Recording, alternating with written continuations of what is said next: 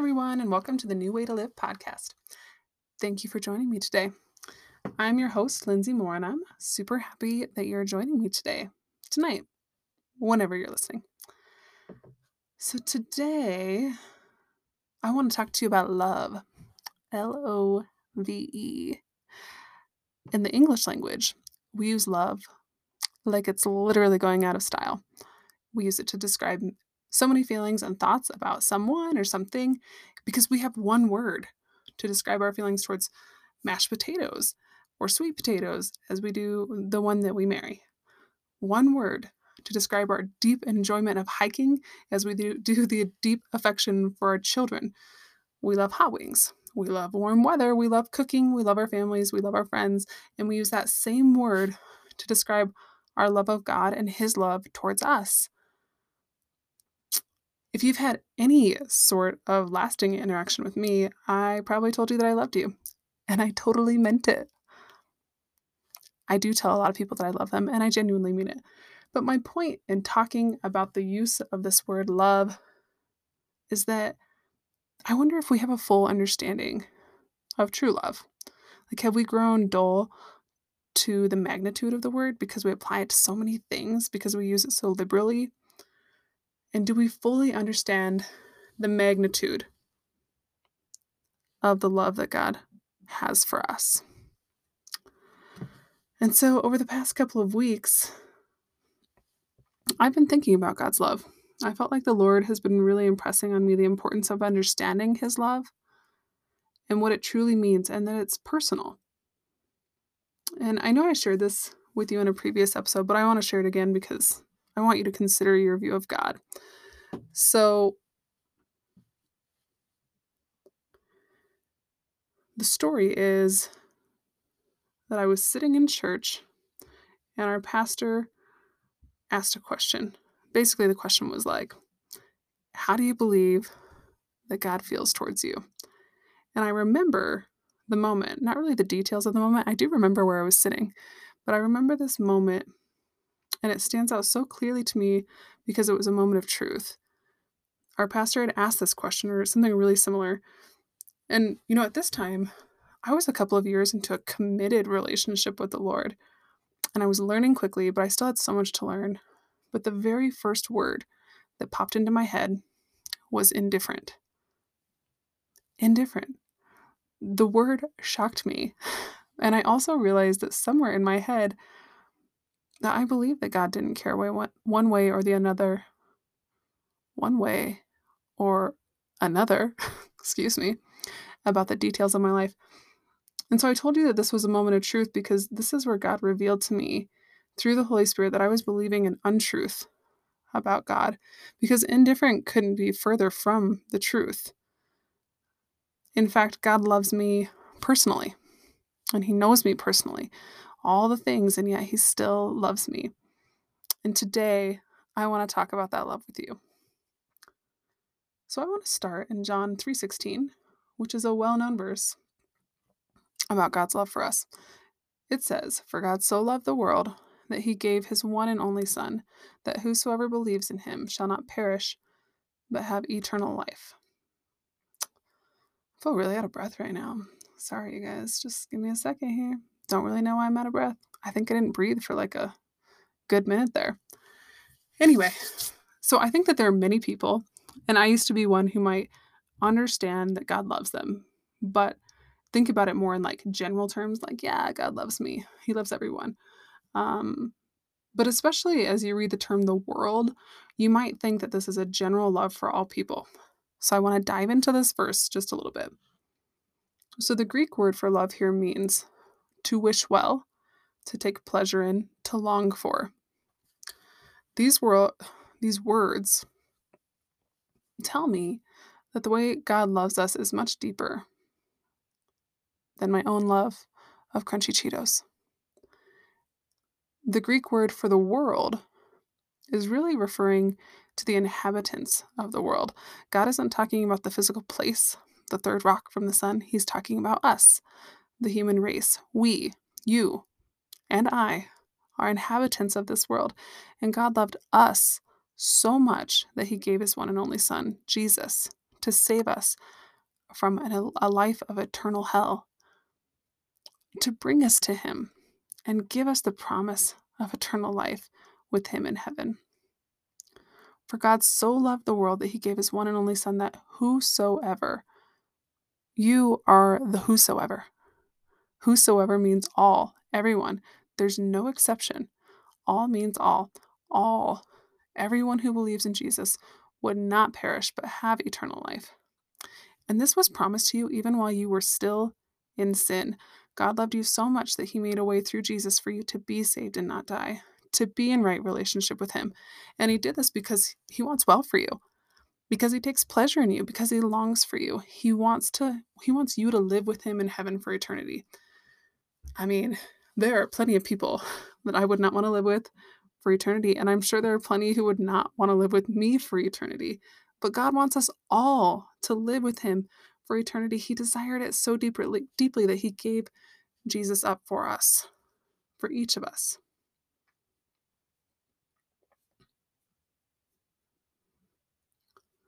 When I was studying for this message, I focused on two other psalms. Two psalms, not other psalms. I looked at John 3:16 I looked at Psalm 139, and then I looked at Psalm 103. I want to talk about Psalm 139, 1 through 18 first. So I'm going to read it to you, and then I'm going to break it out and talk about it verse by verse. So, Psalm 139, 1 through 18, if you have your Bible, open it up and follow along. I'm reading from, I think I'm reading from the NIV. I'm sure I am. Okay, so it says, you have searched me, Lord, and you know me.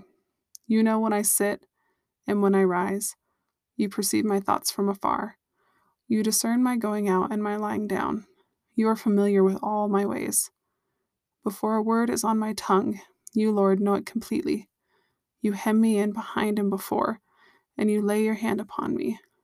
Such knowledge is too wonderful for me, too lofty for me to attain. Where can I go from your spirit? Where can I flee from your presence? If I go up to the heavens, you are there. If I make my bed in the depths, you are there. If I rise on the wings of the dawn, if I settle on the far side of the sea, even there your hand will guide me. Your right hand will hold me fast. If I say, Surely the darkness will hide me, and the light become night around me, even the darkness will not be dark to you. The night will shine like the day. For darkness is as light to you for you created my inmost being. You knit me together in my mother's womb. I praise you because I am fearfully and wonderfully made. Your works are wonderful. I know that full well. My frame was not hidden from you when I was made in the secret place, when I was woven together in the depths of the earth. Your eyes saw my unformed body. All the days ordained for me were written in your book before one of them came to be. How precious to me are your thoughts, God. How vast is the sum of them. Were I to count them, they would outnumber the grains of sand. And when I awake, I am still with you. So, when I think about these verses, just in general, they remind me that God isn't far off, but He knows each one of us personally better than we know ourselves. I want to go through these verses and just break them down a bit further to create a better understanding of how personal God's love for us is and how personal God is. So, starting in verses 2 through 3, we see that He knows each thought. He always knows what you're doing, and nothing you do is a surprise to Him because He's familiar with all of your ways. And then in verse 4, we see that He knows each word before we've even spoken it. And then these verses aren't followed up with saying, you know, like, he knows you and he knows your thoughts and your ways and the words that you speak, and he's so disappointed in you and he retracts his love from you. That's not what it says. In verse 5, we're told that God goes before you and follows you. I love that hems you in language. In Hebrew, that phrase hem means to secure or to shut in. And this speaks to the security and protection we experience as a result of being in relationship with Christ. When we're shut in Nothing can touch us. His hand of blessing is on us. You know, like I think about, excuse me, being, I don't know, shut into a room or locked into a room or You know, I'm thinking of that that refuge language from from Psalm 91 that he's a refuge, that strong tower. You know, it's a fortified tower. Nothing can get in once the gates are up and the guards are up. Nothing can get in to touch you on the inside. That's what that reminds me of. In verse 6, we see that the knowledge not only do we see this, but this is like what we personally experience. The knowledge of how God does all these things mentioned here is just, it's really too wonderful.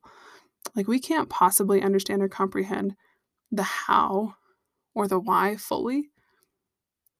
Like, when I think about how much God loves me, I frequently end up at the point of also not understanding how deep and wide and high His love is for me. It's just, it's too much for my mind to even comprehend. I can't even wrap my mind around that kind of love because we as humans don't have that kind of love to give. It's a God kind of love. Verses 7 through 12, we see that there's nowhere that we can go to hide from Him, to hide from His presence, and no matter where we are, God is with us always.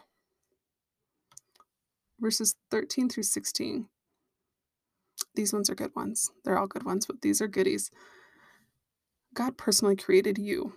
He knit you together in your mother's womb using his his design for reproduction. You were knit together by God himself. You know, in Genesis 2 through 7, we see that God formed man from the dust. He personally breathed the breath of life into man's nostrils, causing him to come alive.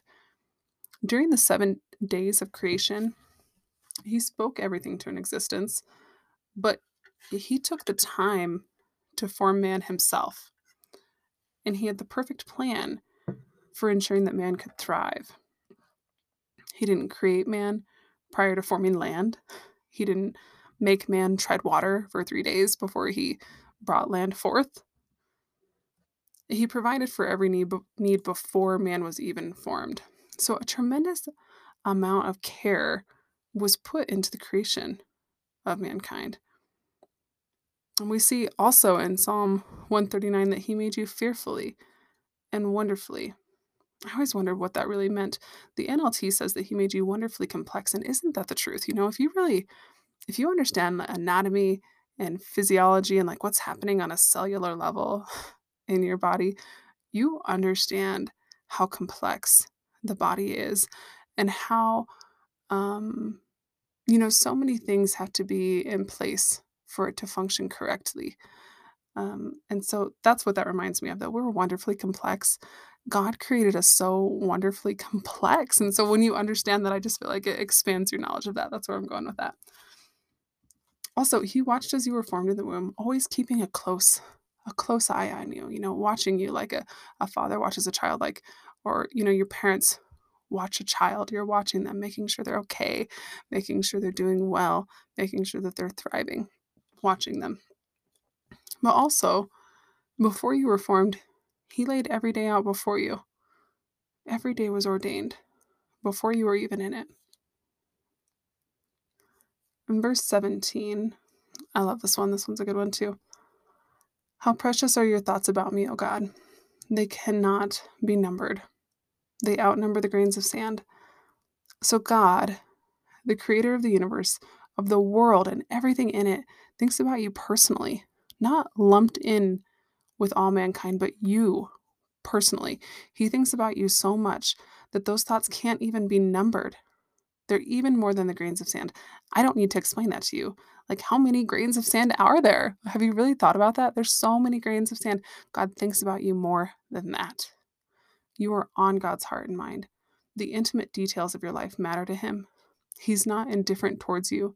That couldn't be further from the truth. He knows everything about you, and He still loves you. Nowhere does this say He knows you inside and out and is repelled by you, and He retracts His love from you. He loves you. He loves you dearly. And that's what these verses tell us in Psalm 139. Next, I want to hop to Psalm 103. Again, if you have your Bible, pop that baby out. Also, if you're listening to this on podcast, you can look online. Okay, sorry. I'm in my spot. Okay, I'm going to read this one to you too, and then I'm going to go through it kind of in a similar way. Praise the Lord, my soul, all my inmost being. Praise his holy name. Praise the Lord, my soul, and forget not all his benefits, who forgives all your sins and heals all your diseases, who redeems your life from the pit and crowns you with love and compassion, who satisfies your desires with good things so that your youth is renewed like the eagles. The Lord works righteousness and justice for all the oppressed. He makes known his ways to Moses, his deeds. He made known his ways to Moses, his deeds to the people of Israel. The Lord is compassionate and gracious, slow to anger and abounding in love. He will not always accuse, nor will he harbor his anger forever. He does not treat us as our sins deserve, or repay us according to our iniquities. For as high as the heavens are above the earth, so great is his love for those who fear him. As far as the east is from the west, so far has he removed our transgressions from us. As a father has compassion on his children, so the Lord has compassion on those who fear him. For he knows how we are formed. He remembers that we are dust. The life of mortals is like grass. They flourish like a flower of the field. The wind blows over it and it's gone, and in its, in its place, and its place remembers it no more. But from everlasting to everlasting, the Lord's love is with those who fear him, and his righteousness with their children's children, with those who keep his covenant and remember to obey his precepts. So, again, I want to break this down just a bit, verse by verse. So, verse 1, I don't really have anything to say on the love topic here, but I just want to say that David commands his soul to praise here. Sometimes we don't feel like praising. Maybe we're in a crappy mood, or we're not feeling well, or we're just in a tough season. We need to command our soul, which is our mind, our will, and emotion, to praise. Command our soul to praise. Say, get up. It's time to praise. Get involved. Like, get involved emotions. Get involved mind. Get involved will. I command you to praise. Verses 2 through 5 say, don't forget his benefits, basically. What benefits? The benefits you have because of God's great and personal love for you. This is what's available to you because of God's great love for you. So, first, He forgives all your sins. All means all, there's no exception. He heals all of your diseases. All means all. There's no exception here. He redeems your life from the pit and that's like any part of your life that's destructing. Uh, so if you're feeling in a pit in some part of your life, He redeems your life from that. He brings you out of it. And He crowns or surrounds you with His love and compassion. He satisfies your desires with good things so that your youth is renewed like the eagles. Doesn't this sound like perfect love to you? It sounds like perfect love to me. Verse 6, excuse me, hold on. I've got like a teaspoon of water up here that I'm I'm rationing because I didn't fill it before I came up here. Verse 6. The Lord works righteousness and justice for all the oppressed. Yeah, he does. That's love. Verse 7. He made known his ways to Moses to help Israel. So he loved um, his people so much that he made himself known to Moses. He he has special relationship with Moses, and it was for a purpose. It was to save Israel. In verse 8, the Lord is compassionate, gracious, slow to anger, and abounding in love. The NLT says unfailing love, and the Holman Bible Study or Study Bible says faithful love. I think those are both good descriptors. But when I dove into this a little bit more, there were other words that expand on the word love, and those were loving devotion, goodness, kindness, and faithfulness. Also, it means that he shows us loving kindness through the redemption from your enemies and troubles,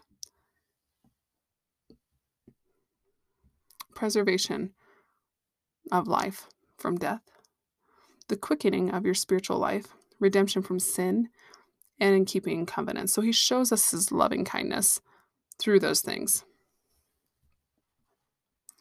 Verse 9, he lets things go, not holding a grudge. How many of us can say that we let everything go, even with those that we love most dearly? Verse 10, this is a goody too. He doesn't give us what we deserve according to our sins, and the wages of sin are death. So we know that. But instead, he promises us life eternal when we believe on Jesus Christ. In verse 11, we're told that his love is so great for those who fear him. And that word fear means like revere or honor. Verse 12, he's removed our sins as far as the east is from the west. So, in case you're wondering, east and west never touch. He's removed your sins that far from you.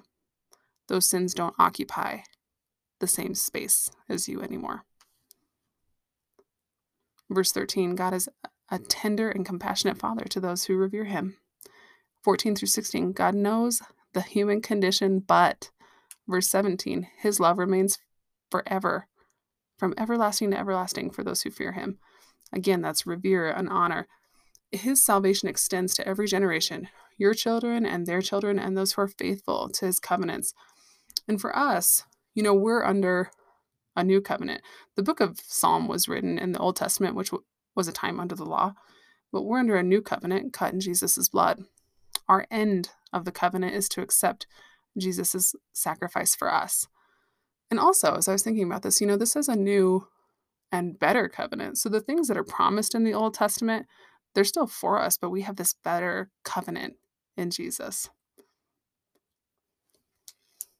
So I cho- chose Psalm 139 and 103 to talk about today just because they both they paint this beautiful picture of how God loves us and how faithful his love is, that his love is unending. It's from everlasting to everlasting. But also, you know, as I was thinking about God's great and personal love for us, another example that was impressed upon me was that we are shown God's great love for us through the promised Holy Spirit. So in the book of John, Jesus promises the Holy Spirit to us that his spirit would come and dwell within us. I mean, how much more personal can you get than coming to dwell within someone? The Holy Spirit lives in us because God loves us. He teaches us how to live. He sanctifies you. He brings you into deeper relationship with God. You know, in my own life, the Holy Spirit is evidence of God's deep and personal love for me. He speaks to us through the Holy Spirit. He teaches us through him, and we're changed by the Holy Spirit as we allow him to work in us. The Holy Spirit is evidence of God's personal love for you. So, you guys, this might seem like such a basic topic. You probably, like, some of you might be like, oh, why are we talking about this? But also, I think that we overlook the magnitude of God's love for us. I want us to remember how much we're loved because, you know, people are going to come and go. They might let you down. They might not love you the best. But God's love for you is personal and faithful, it's unending. And if you're feeling unloved, I want you to remember that God, the God, God who created the mighty mountains, the oceans, who set the stars into place and also created the tiniest, daintiest flower, loves you personally. He knows exactly who you are, flaws and all, and He still loves you and He still chose you. And we get to love Him in return. How awesome is that? This week, I want to encourage you just to take some time to meditate on these verses. And I don't mean like bust out your gongs and bowls or whatever else people are using to meditate or to even clear your mind, but instead to intentionally fill your mind with these verses that tell us about God's personal love for us. Because I want you to fully comprehend, to have a knowing, a heart understanding of how loved you are. Before we go, let's pray. Lord, you are good and wonderful and loving and kind. There is no end to your love.